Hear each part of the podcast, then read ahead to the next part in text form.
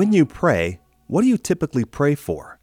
Do you pray for good health, prosperity, favor, or wisdom? Do you pray for God to change your circumstances, for Him to give you boldness, or that He would protect you from evil?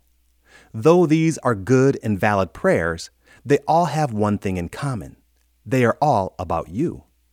I don't know about you, but I often find myself praying for my needs, asking God to intervene on my behalf or to guide me in a decision. But in general, I believe that God wants our prayers to focus on more than our needs. If this is true, and if you are anything like me, maybe we should consider spending more time praying for others. When Paul wrote his letters to Timothy, he made sure Timothy knew that he was thinking of him, remembering him, and praying for him.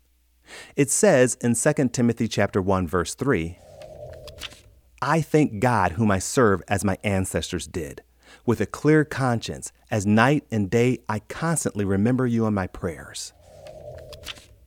When you pray, how much of your prayer do you dedicate to the needs of others? Paul told Timothy that he constantly remembers him in his prayers night and day. As I read that verse, never did I feel that Paul was only giving Timothy lip service, just saying what he thought Timothy wanted to hear. With genuine sincerity, I believe Paul was stating a truth to show Timothy how much he loved and cared for him. If you are a believer, my guess is that you pray for others as well. You may pray for your family, friends, coworkers, or those who have fallen on hard times. If so, I encourage you to continue to pray for others. One act of love that we can share for others is to pray for them. We can pray over them in person, or we can pray for them during our prayer time, but we should pray for others. In Matthew chapter 6, Jesus modeled how we are to pray. If I were to break it down into two categories of prayer, I would say that Jesus modeled that we should honor and glorify God when we pray, and that we should pray for us. He said, Give us this day our daily bread, and forgive us our debts, as we also have forgiven our debtors. And lead us not into temptation, but deliver us from the evil one. I don't want to read anything into the scripture that isn't there, but in all of the prayers that Jesus might have prayed for himself, in the same breath, he also prayed for others by using the word us instead of my.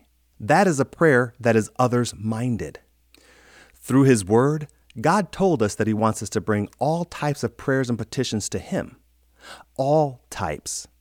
So maybe when we pray, we should consider what we are praying. I have no doubt that God wants us to lay our needs, desires, and hopes before Him in prayer.